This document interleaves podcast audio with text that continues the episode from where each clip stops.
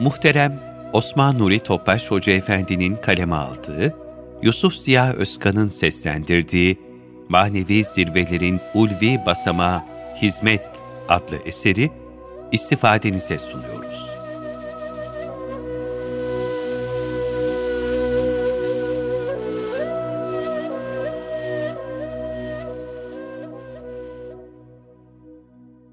Manevi zirvelerin ulvi basamağı, hizmet.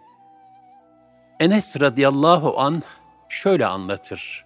Biz Allah'ın Nebisi sallallahu aleyhi ve sellemle birlikte otururduk. Bazen 60 kişi olurduk. Efendimiz sallallahu aleyhi ve sellem bize bazı hususlar anlatırdı. Sonra Allah Resulü sallallahu aleyhi ve sellem kalkıp bazı ihtiyaçları için evine giderdi. Bu esnada biz de kendi aramızda Efendimizin anlattığı hususları müzakere ederdik. O meclisten kalktığımızda Allah Resulü'nün sözleri sanki yere sağlamca dikilen bir ağaç gibi kalplerimize iyice yerleşip kök salmış olurdu.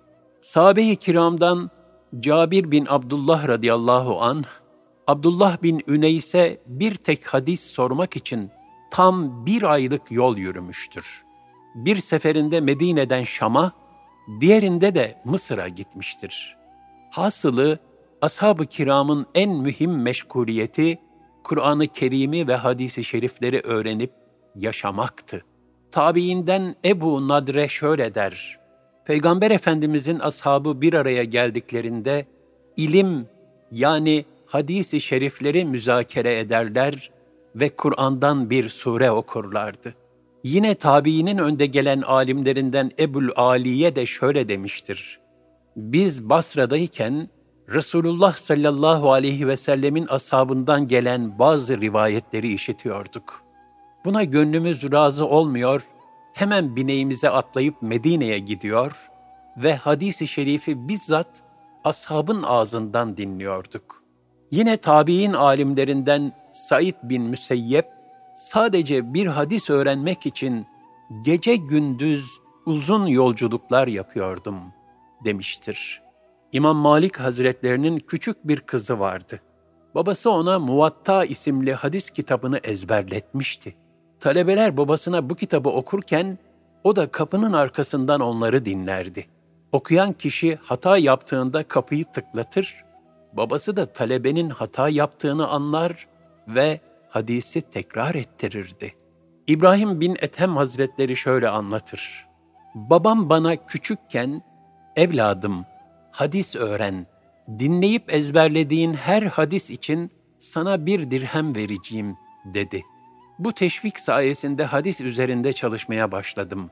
Hazreti Hüseyin radıyallahu anh'ın oğlu Zeynel Abidin Hazretleri de şöyle buyurmuştur. Biz Resulullah sallallahu aleyhi ve sellem Efendimizin gazvelerini tıpkı Kur'an'dan bir sure öğrenir gibi öğrenirdik. Kur'an-ı Kerim hizmetlerinin kıymet ve şerefi. Bir insana yapılabilecek en büyük hizmet, onun ebedi istikbalini kazanmasına yardımcı olmaktır. Bunun yolu da onu istikamet üzere bir kulluğa yönlendirebilmektir ki, bu da ancak Kur'an ahlakıyla ahlaklanmak ve hayatı onun ölçüleriyle şekillendirmekle mümkündür. Kur'an, muzdarip ruhlara, yorgun gönüllere şifa ve teselli bahşedici ilahi hikmetler menbaıdır. Yüce Rabbimiz Celle Celaluhu, ilahi kelamını bütün insanlığa şöyle takdim eder. Ey insanlar! Size Rabbinizden bir öğüt, gönüllere bir şifa, müminler için bir hidayet ve rahmet gelmiştir. Yunus 57 Kur'an-ı Kerim, kıyamete kadar bütün beşeriyetin ihtiyaçlarını karşılayabilecek hakikat ve sırları muhtevi bulunmasıyla da muhteşem bir rehber mahiyetindedir. Allah Teala Kur'an-ı Kerim'in bu hususiyetini şöyle beyan buyurur. Şüphesiz ki bu Kur'an en doğru yola iletir salih amellerde bulunan müminlere kendileri için büyük bir mükafat olduğunu müjdeler. El-İsra 9 Kur'an-ı Kerim, rehberliği kıyamete kadar devam edecek olan ilahi bir kitap olduğundan, onun gölgesi altındaki her mümin de ölümün ebediyet kapısı aralanıncaya kadar Kur'an'ın gösterdiği istikamette yaşamaya gayret etmek durumundadır. Yani Kur'an'ın rehberliğine sadık kalmalı ve bu yüce emanetle insanlığın hidayet ve huzuruna vesile olarak gelecek nesilleri onunla imar ve ihya etmeyi kendisine bir vazife bilmelidir. Bu vazifenin ne kadar azametli olduğunu asr-ı saadette yaşanan şu hadise açık bir şekilde sergilemektedir. Resulullah sallallahu aleyhi ve sellem bir talep üzerine Ri'l, Zekvan, Usayye ve Benu Lihyan kabilelerine Ensar-ı Kiram'dan kendilerine Kurra adı verilen 70 kadar Kur'an muallimi göndermişti. Bunlar Bir-i Maune denilen yere vardıklarında bu kabilenin ahalisi ihanette bulunarak onları şehit ettiler. Hazreti Peygamber sallallahu aleyhi ve selleme bu haber ulaşınca tam bir ay o katillere bedduada bulundu. Kendisini Taif'te taşlayanlara bile bedduada bulunmayan rahmet ve şefkat peygamberinin Kur'an muallimlerine yapılan bu ihanet karşısında bedduada bulunması, Kur'an hizmetine mani olanların ne büyük bir cürüm işlediklerinin bir göstergesi olduğu gibi, Kur'an hizmetkarlığını ihlasla ifa etmenin, Allah Resulü'nün nazarında ne şerefli bir mevkii bulunduğunun da açık bir delilidir. Peygamber Efendimiz sallallahu aleyhi ve sellemin Kur'an-ı Kerim'e verdiği bu büyük ehemmiyet, onun manevi terbiyesi altında olgunlaşan ashab-ı kiramın gönül dünyasına, kabına varılmaz bir Kur'an muhabbeti olarak aksetmekteydi. Nitekim ashabın Kur'an-ı Kerim'e duydukları eşsiz muhabbet tablolarından bir tanesi şöyledir. Peygamber Efendimiz sallallahu aleyhi ve sellem bir seferden Medine'ye dönerken bir yerde konaklamıştı. Ashabına dönerek bu gece bizi kim bekleyecek diye sordu. Muhacirlerden Ammar bin Yasir ve Ensardan Abbad bin Bişr radıyallahu anhuma hemen biz bekleriz ya Resulallah dediler. Abbad radıyallahu an Hazreti Ammar'a sen gecenin hangi kısmında, başında mı yoksa sonunda mı nöbet tutmak istersin diye sordu. Ammar radıyallahu an son kısmında beklemek isterim dedi ve yanı üzerine uzanıp uyuyuverdi. Abbad da namaz kılmaya başladı. Kehf suresini okuyordu. O sırada bir müşrik geldi. Ayakta duran bir karaltı görünce gözcü olduğunu anladı ve hemen bir ok attı. Ok Abbad'a isabet etti. Abbad oku çıkardı ve namazına devam etti. Adam ikinci ve üçüncü kez ok atıp isabet ettirdi. Her defasında da Abbad radıyallahu an ayakta sabit durarak okları çekip çıkarıyor ve namazına devam ediyordu. Derken rükû ve secdeye vardı. Selam verdikten sonra arkadaşını uyandırarak "Kalk, ben yaralandım." dedi. Ammar sıçrayıp kalktı. Müşrik onları görünce kendisini fark ettiklerini anladı ve kaçtı. Ammar, Abbad'ın kanlar içinde olduğunu görünce, Sübhanallah, ilk ok atıldığında beni neden uyandırmadın dedi. Abbad radıyallahu an şu muhteşem cevabı verdi. Bir sure okuyordum. Onu bitirmeden namazımı bozmak istemedim. Ama oklar peş peşe gelince okumayı kesip rükûa vardım. Allah'a yemin ederim ki Allah Resulü'nün korunmasını emrettiği bu mevkiyi kaybetme endişem olmasaydı, sureyi yarıda bırakıp namazı kesmektense ölmeyi tercih ederdim. Anne babaların evlatlarına şevk ve muhabbet dolu bir Kur'an-ı Kerim eğitimi aldırmaları, kendileri için büyük bir ebediyet kazancıdır. Allah Resulü sallallahu aleyhi ve sellem bu kazancı şöyle ifade buyurur. Öldükten sonra kulun derecesi yükseltilir. Kul, ey Rabbim bu sevap nereden geldi diye sorar. Cenab-ı Hak ona, arkanda bıraktığın hayırlı ve salih evladın senin için istiğfarda bulundu, dua etti buyurur. Kur'an-ı Kerim eğitiminde dikkat edilecek hususlar. Kur'an nurundan uzak yaşayanlar, hayatın zulmet yolcularıdır. Bilhassa tahsil çağındaki çocuklarımızın Kur'an-ı Kerim ve dini bilgilere iman ve ahlak terbiyesine şiddetle ihtiyaçları vardır. Dini terbiyeyi yalnız ailelerin verebileceği kanaati de doğru değildir. Nasıl ki fenli ilimlere dair tahsil aileden değil mektepten alınıyorsa, dini ilimlerin de ehlinden tahsil edilmesi zaruridir.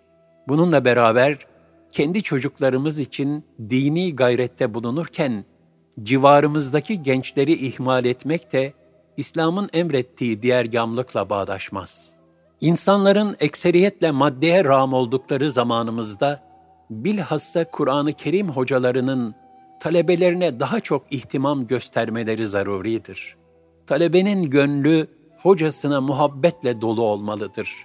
Kah bir ceza hakimi, kah bir cellat tavrı takınan, kibir ve azametinden yanına yaklaşılmayan, muhabbet ve şefkat yerine ceza ve sopayla Kur'an öğretmeye kalkarak, gönüllere soğukluk aşılayan gafil muallim ve idarecilerin gayretleri ancak boş bir yorgunluktan ibarettir. Küçük yavrularımız Elif Ba'ya başlamadan önce Elif'in hakikatini öğrenmelidir. Minicik yüreğine Allah ve Resulullah sevgisinden pırıltılar aktarılarak feyz ve ruhaniyetle yoğrulmalıdır. İslam'ın nezaket, zarafet ve bütün güzellikleri masum kalplerde makes bulmalıdır. Allah kelamının talimine, ilahi hitaba muhatap olabilmenin heyecanıyla başlanmalıdır. Böylece minik ve masum yürekler, Kur'an elif basının diğer alfabelerden farkını anlayıp, hayat boyu ona ihtiram üzere olurlar. Kalbende bu aziz kitabın manasıyla yoğrularak, ilahi esrarın nurani bir hazinesi haline gelirler. Ecdadımız, Allah kelamına duydukları derin hürmet ve tazimden dolayı hafız olan yavrularını çocukların birbirlerinin sırtından atlayarak oynadıkları birdir bir gibi oyunlardan men etmişler. Böylece onların Kur'an'ın izzet, haysiyet ve vakarını gönülden hissederek yetişmelerini sağlamışlardır. Nitekim ashab-ı kiram Kur'an talimini büyük bir tazimle ifa ederlerdi. Abdullah İbni Mesud radıyallahu an birisine bir ayeti okutup öğretirken bu ayet üzerine güneşin doğduğu veya yeryüzünde bulunan her şeyden daha hayırlıdır derdi. Sonra da bu sözünü Kur'an-ı Kerim'in her ayeti için tekrar ederdi. Masum gönüller Allah Celle Celaluhu, Resulullah sallallahu aleyhi ve sellem ve Kur'an-ı Kerim'in muhabbet ve ruhaniyetiyle dolduğu zaman, ibadetler de şevk ve huşu içinde kemale doğru mesafe alır. Kalplerindeki imanları kuvvetlendiği için gönül dünyaları da zenginleşir. Kur'an-ı Kerim'i bambaşka bir lezzetle tilavet ederler. Emir ve yasaklarına karşı dikkatli olurlar. Kur'an ve Resulullah'ın ahlakıyla ahlaklanırlar. Kur'an-ı Kerim'e olan hürmet, iştiyak ve muhabbet, gönülleri ihya ederken, ona karşı gösterilen ihmal ve hürmetsizlik de insanın manevi hayatını karartan masiyetlerin başında gelmektedir. Hazreti Peygamber sallallahu aleyhi ve sellem kendisine ümmetinin günahları gösterildiğinde en büyük günahın öğrenilen Kur'an'ı unutmak olduğunu görmüşlerdir. Bu münasebetle hem kendimizi ve hem de evlatlarımızı öğrenmeye ve yaşamaya çalıştığımız Kur'an-ı Kerim'in muhabbet ve ahlakı ile tecihiz etmeliyiz ki, onun feyiz ve bereketiyle ihya olalım. Aksi halde Kur'an-ı Kerim gönüllere nüfuz etmez. Nitekim Resulullah sallallahu aleyhi ve sellem buyurur. Ümmetimin üzerine öyle bir zaman gelecek ki, kurra yani Kur'an okuyucular artacak.'' Fakihler yani ameli salih sahibi hikmet ehli gerçek alimlerse azalacak ve ilim çekilip alınacak. Daha sonra öyle bir zaman gelecek ki insanların okudukları boğazlarından aşağıya geçmeyecek. Cenab-ı Hak Kur'an-ı Kerim'de şöyle buyurur. Göklerin ve yerin yaratılışında, gece ile gündüzün birbiri ardınca gelip gidişinde ve sürelerinin uzayıp kısalmasında aklı selim sahipleri için gerçekten açık delil ve ibretler vardır. Onlar ayakta dururken, otururken ve yanları üzerine yatarken, yani devamlı Allah'ı zikrederler. Göklerin ve yerin yaratılışı üzerinde tefekkür ederler ve Rabbimiz sen bunları boşuna yaratmadın. Sen bütün noksanlıklardan münezzehsin, uzaksın. Bizi cehennem azabından koru derler. Ali İmran 190-191 Bu ayet-i kerimeler hakkında Peygamber Efendimiz sallallahu aleyhi ve sellem Vallahi bu gece bana öyle ayetler indirildi ki, onları okuyup da üzerinde tefekkür etmeyenlere yazıklar olsun buyurmuştur. Demek ki Kur'an eğitimi, onun yüce mana ikliminden tefekkürle hisse almak suretiyle kemale erer. Aksi halde tefekkürden uzak ve şuursuzca okuyuşlar, hadisi şerifteki ifadesiyle boğazdan aşağıya geçmeyecek, yani kulun gönül alemine bir faydası olmayacaktır. Hülasa Kur'an-ı Kerim hizmeti, büyük bir itina ve hassasiyet isteyen bir gönül işidir ve Allah'ın kuluna yüce bir lütfudur.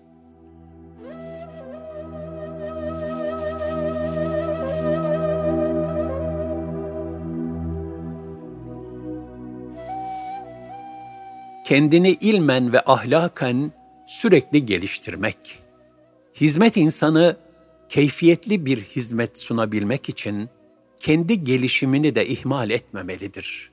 Sürekli bir tekamül gayreti onun tabii vasfı olmalıdır. Yeterli bilgi ve tecrübeye sahip bulunmayan, ahlaki ve manevi gelişimine ehemmiyet vermeyen ve işinin ehli olmayan bir hizmet eri ciddi bir hizmet ortaya koyamaz. Ayrıca zamanın değişen şartlarına göre hizmetin yapılış şekli ve hatta yapılacak hizmet de değişebilir. Dün yapılması elzem olan bir hizmet, bugün için ehemmiyetini kaybetmiş veya hizmetin yapılış şekli değişmiş olabilir. Bunların farkında olabilmek, ancak hizmet ehlinin sürekli kendini geliştirmesiyle mümkündür. Mevlana Hazretleri buyurur ki, düne ait ne kadar söz varsa, dünle beraber gitti cancağızım, Şimdi yeni bir gün, öyleyse yeni şeyler söylemek lazım. Bu bakımdan hizmet ehli bilhassa şu hususlarda kendini geliştirmeye ehemmiyet vermelidir. A. İlmi tekamül. Hizmet ehli öncelikle ebedi istikbalini temin edecek bilgilerle mücehhez olmalıdır. Batıl düşünce ve inançlara kapılmamak için sıhhatli bir akaid bilgisi edinmelidir. İbadet ve amellerinde ilahi ölçülere göre hareket edebilmek maksadıyla ilmihal bilgilerini öğrenmelidir. Allah Teala'nın rızasına uygun bir kul olabilmek gayesiyle de insanlığa rahmet ve örnek olarak sunulan Fahri Kainat sallallahu aleyhi ve sellem Efendimizin hayatını hassas bir gönülle okuyup idrak etmelidir.'' insanlığa bir hidayet rehberi ve gönüllere şifa olarak takdim edilen Kur'an-ı Kerim'i gönlünün daimi feyz kaynağı haline getirmelidir. Onu devamlı okumayı, ahkamını öğrenip onunla amel etmeyi kendisine vazife edinmelidir. Hizmet ehli şahsiyetinin gelişmesine ve kültürünün artmasına vesile olabilecek kitapları okumayı da ihmal etmemelidir.'' diğerlerinin yanı sıra bilhassa edebi ve tarihi eserleri de okuyarak bilgi ve kültür seviyesini sürekli artırmalıdır. Hizmette kendisine ışık tutacak Kur'an-ı Kerim kıssalarını, peygamberlerin, ashab-ı kiramın ve ehlullahın nasihatlerini adeta vird edinip düzenli bir şekilde okumalıdır. Bunun yanında ilim meclislerine devam etmekte şifahi bir surette bilgi sahibi olmayı sağlayan amillerden biridir. Bunun için istikamet sahibi, ehli takva alimlerin sohbet ve derslerini ihmal etmemelidir. B. Manevi tekamül Hizmet eden kişi, hizmetine devam ettiği müddetçe manen de terakki etmelidir. Gönlünü Rabbine layıkı veçhile verip, ihlas, edep ve tevazu üzere kulluk vazifelerini yapmaya gayret etmelidir. Hizmet ehli ruhen inkişaf edemezse, araya nefsaniyet girer, yaptığı hizmetler akamete uğrar ve neticede yorgunluktan başka bir şey elde edilemez. Çünkü niyet ve himmeti zayıf olduğu için Cenab-ı Hakk'ın nusretinden mahrum kalır. Bu bakımdan Hakk'ın lütfuna nail olabilmek için gönüllerimizin takva duygusuyla olgunlaşmasına ehemmiyet vermemiz icap eder. Makbul bir hizmet sunabilmek, firaset sahibi olmayı da gerektirir. Bu da Allah'ın sevdiği bir kul olabilmeye bağlıdır. Bunun yolu ise hadisi kutsi'de şöyle beyan edilmiştir. Kulum, kendisine emrettiğim farzlardan daha sevimli herhangi bir şeyle bana yakınlık sağlayamaz. Farzlara ilaveten işlediği nafile ibadetlerle de yaklaşmaya devam eder. Nihayet onu severim. Kulumu sevince de ben adeta onun işiten kulağı, gören gözü, tutan eli ve yürüyen ayağı olurum. Benden ne isterse mutlaka veririm. Bana sığınırsa onu korurum. Kalbin zindeliğini muhafaza edip manen terakki edebilmek, nazargahı ilahi olan gönlün selim hale gelmesine bağlıdır. Bu ise şu esaslara riayetle sağlanabilir. 1- Rızkın helal olmasına dikkat etmek. 2. Kul ve mahlukat hakkına riayet etmek. 3. Sürekli istiğfar ve dua halinde bulunmak. 4. Kur'an-ı Kerim okumak ve ahkamına tabi olmak. 5. İbadetleri huşu ile eda etmek. 6.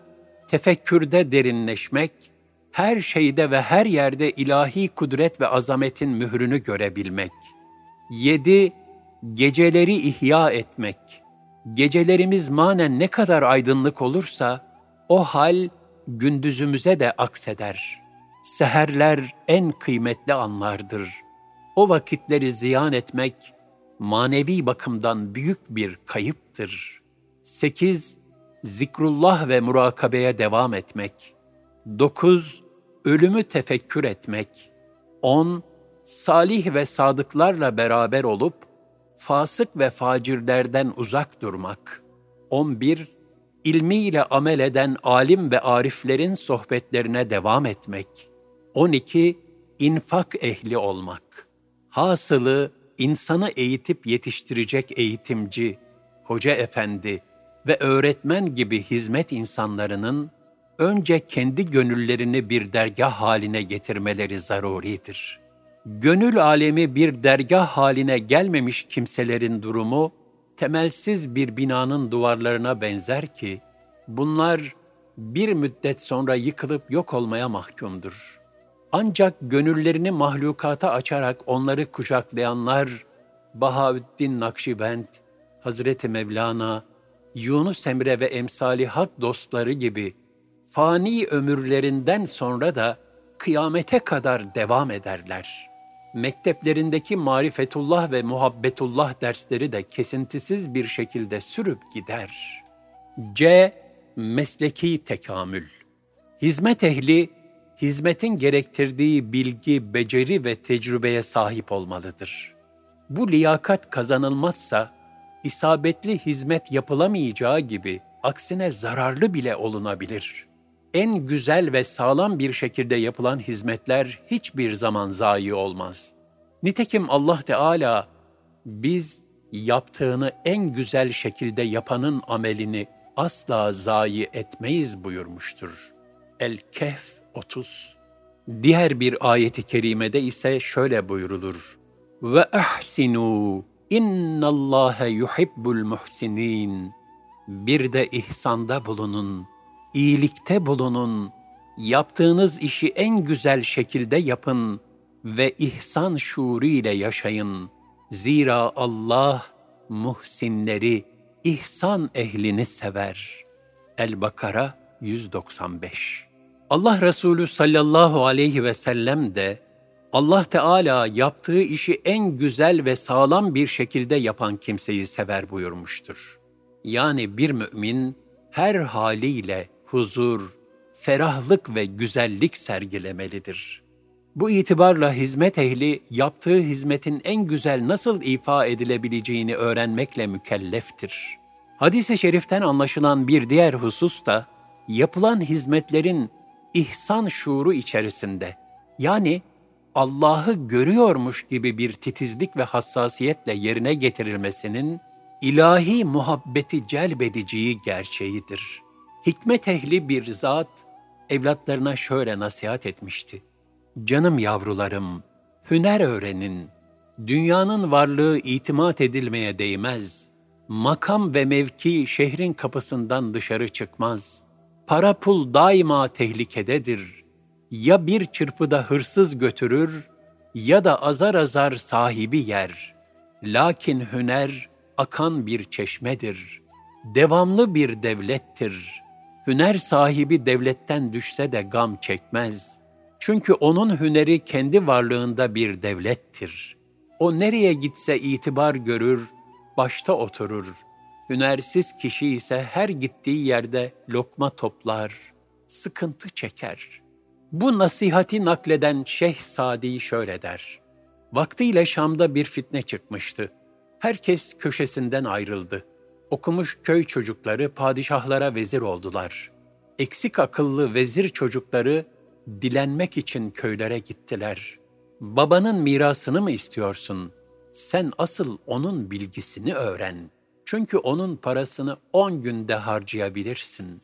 Hasılı kendini ilmen ve ahlaken sürekli geliştirmek demek, zahiri ve batıni karakter, vakar ve şahsiyeti oluşturan vasıf, keyfiyet ve hasletleri devamlı olarak artırmak ve mükemmelleştirmek demektir. Zira keyfiyetli nesil ancak keyfiyetli mürebbilerin yani ilim ve ahlak bakımından terbiye eden olgun şahsiyetlerin eseridir. Keyfiyetsiz ve vasıfsız kimselerin yetiştirdikleri ise tabii olarak yetersiz ve cılız kalır. Yüksek ve yüce gayelere ancak kamil şahsiyetlerle varılabileceğinden nesillerimizi üstün karakterli ve maharetli ellerde yetiştirmeliyiz.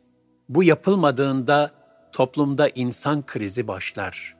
Tıpkı baş koptuğunda vücut ve ayakların bir müddet sendeledikten sonra mecalsiz bir şekilde toprağa düşmesi gibi hazin bir hüsran yaşanır. Hazreti Ömer radıyallahu an bir gün dostlarıyla birlikte oturuyordu. Onlara Allah'tan bazı talep ve temennilerde bulunmalarını söyledi. Oradakilerden bir kısmı, içinde bulunduğumuz şu hane dolusunca paralarım olsun da Allah yolunda infak edeyim şeklinde niyet ishar etti. Bir kısmı, içinde bulunduğumuz şu hane dolusunca altınlarım olsun da Allah için harcayayım tarzında bir talepte bulundu. Bazıları da, içinde bulunduğumuz şu hane dolusunca mücevherlere sahip olayım da onları Allah yolunda sarf edeyim diye temenni etti. Ancak Hazreti Ömer radıyallahu an daha daha fazlasını isteyin deyince onlar e Allah Teala'dan başka ne isteyebiliriz ki dediler. Bunun üzerine Ömer radıyallahu an bense içinde bulunduğumuz şu hanenin Ebu Ubeyde bin Cerrah, Muaz bin Cebel ve Huzeyfetül Yemani gibi müstesna ve seçkin, her yönden kamil kimselerle dolu olmasını ve onları Allah'a itaat yolunda yani tebliğ ve ıslah hizmetlerinde istihdam etmeyi temenni ederim.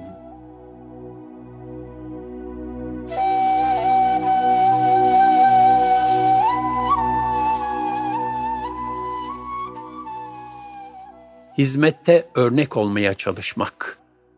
Hizmette bulunan kimseler işleri sadece başkalarına yaptırmak şeklindeki bir üsluptan ziyade tesahüp, sahiplenme duygusuyla hizmete bizzat gönül ve güç vermelidirler. İşin bir ucundan tutmadan, sırf oturdukları yerden etrafa emirler yağdırarak hizmet yaptığını zannedenler, meselenin özünü kavrayamayan kişilerdir. Hizmetin başındaki kimse, emri altındakilerden daha fazla gayretli ve aktif bir şekilde hizmete sarılmalıdır ki örnek olabilsin. Böyle bir davranış kardeşlerinin heyecanını artıracak ve onların hizmeti şevkle ifa edebilmelerini sağlayacaktır. Allah Resulü sallallahu aleyhi ve sellemin hayatında bunun birçok misalini görmek mümkündür. Nitekim Kuba Mescidi ve Mescid-i Nebevi inşasında ashabının arasında bizzat taş taşıması, Hendek gazvesinde onlarla birlikte hendek kazması, gazvelerde ashabının önünde düşmanla mücadele etmesi ve hatta zaman zaman ashabına hizmet etmesi bu hususa dair sadece birkaç misaldir. Peygamber Efendimiz sallallahu aleyhi ve sellemin hizmette örnek oluşunu gösteren şu hadise ne müthiştir. Resulullah sallallahu aleyhi ve sellem ashabıyla birlikte Bedir'e doğru yola çıktığında, deve sayısı yetersiz olduğundan bir deveye sırayla üç kişi biniyordu. Fahri Kainat Efendimiz de devesine Hazreti Ali ve Ebu Lübabe radıyallahu anhüma ile nöbetleşe biniyordu. Yürüme sırası Peygamber Efendimiz'e gelince arkadaşları, ''Ya Resulallah, lütfen siz binin. Biz sizin yerinize de yürürüz.'' dediler. Allah Resulü sallallahu aleyhi ve sellem buna razı olmadı. ''Siz yürümeye benden daha tahammüllü değilsiniz. Ayrıca ben de sevap kazanma hususunda sizden daha müstani değilim.'' buyurdu. Medine'den Bedir'e kadar yaklaşık 150 kilometre mesafeyi deveye sırayla binerek gittiler. Fahri kainat sallallahu aleyhi ve sellem Efendimizin bir kavmin efendisi onlara hizmet edendir ifadesi de hizmetin başında bulunan kimselerin hizmet bekleyen değil, hizmet veren bir gönül kıvamına sahip olması gerektiğini ortaya koymaktadır. Yüksek mevkilerde bulunanların bizzat hizmete katılmaları, diğerlerini de manen takviye edecek ve böylece bir grup ruhu oluşacaktır. Aynı duyguyla omuz verilen nice zor hizmetler kolayca ifa edilebilecektir. Tarih bunun sayısız misalleriyle doludur. Devrindeki sayısız seferlerin çoğuna bizzat kumanda etmiş bulunan Kanuni, son seferi olan Ziketvar'a çıkacağı zaman, Sadrazam Sokullu huzuruna gelerek, Sultanım, ümmete sayısız zaferler hediye ettiniz. Yoruldunuz, ömrünüzü alemi İslam'a vakfettiniz. Bu seferin meşakkatine bu yaşta katlanmanız müşküldür. Bu sebeple siz İstanbul'da kalıp idareye devam ediniz. Ben vezirler ve paşalar sefere iştirak edelim. Gözünüz arkada kalmasın dedi. Ulu Hakan Kanuni Sokullu'ya dedi ki, iyi dinle Sokullu. Bu vasiyetimi benden sonra gelecek nesle de aktar. Bir padişah daima askerleriyle birlikte sefere çıkmalıdır. Asker padişahını yanında görünce şecaati artar. Düşmansa padişah sefere iştirak ettiği için karşısındaki orduyu çok daha güçlü görür. Kuvveti maneviyesi bozularak cesareti kırılır. Harbi kazandıran asıl saik manevi kuvvettir. Bizim çocuk yaştan beri devlet idaresinde sayısız tecrübemiz vardır.'' Seferlerde bu tecrübeye ihtiyaç hissedilen durumlar meydana gelebilir. Anlar, dakikalar çok zaman kaderin akışını tayin eder. Bu sebeple yaşlı olmama rağmen sefere iştirak edeceğim. Sarayda kalıp baş yastıkta ölürsem yarın ruzi mahşerde Fatih cetlerimin huzuruna nasıl çıkabilirim? Padişah ilerleyen yaşı sebebiyle at sırtında aylar süren bir yolculuğu nasıl tamamlayabilecekti? Bunun için at üstünde dik durabilsin ve askerlere dinç görünebilsin diye sırtına kuşak gibi urgan sardılar. Sefere başlandı. Mevsim yağışlıydı. Bir ara top arabaları bataklığa saplandı. Hayvanların fiziki gücü topları bataklıktan kurtarmaya kafi gelmedi. Ordu ilerlemişti. O civarda az sayıda asker ve bazı paşalar vardı. Sultan emir verdi. Bütün yüksek rütbeli erkan, paşalar dahil, herkes bataklığa girsin. Top arabalarına omuz versin. Hepsi paçalarını sıvayıp bataklığa girdiler. Top arabaları o manevi heyecanla bataklıktan çıkarıldı. Sultan vaka nüvise dönüp dedi ki, yaz, gelecek nesil ibretle okusun ve tatbik etsin. Kanuni'nin paşaları ve vezirleri bataklığa girdi. Top arabalarına omuz verdiler. Bir facia Allah'ın izniyle böylece atlatıldı. Vaka Nüvis, Osmanlı Devleti'nde zamanın hadiselerini kaydetmekle vazifeli olan resmi devlet tarihçisi. Tarih boyunca idarecilerin yüksek seviyede bulunduğu zamanlarda halk da zirvede olmuştur. Çünkü idarecilerle idare edilenler arasında bir aynileşme olur. Mesela Ömer İbni Abdülaziz başa geçtiğinde ülkesinde batıllar ve menfilikler kol gezmekteydi. Onun idarecilik yaptığı iki buçuk senede birçok batıl yıkıldı, pek çok şey değişti. Maddi ve manevi büyük fetihler gerçekleşti. Yani toplumun önündeki idarecinin yaşayışı tebaasına inikas etti. Bu bakımdan hizmette bulunanların bu hususiyetlerle mücehhez olması zaruridir.''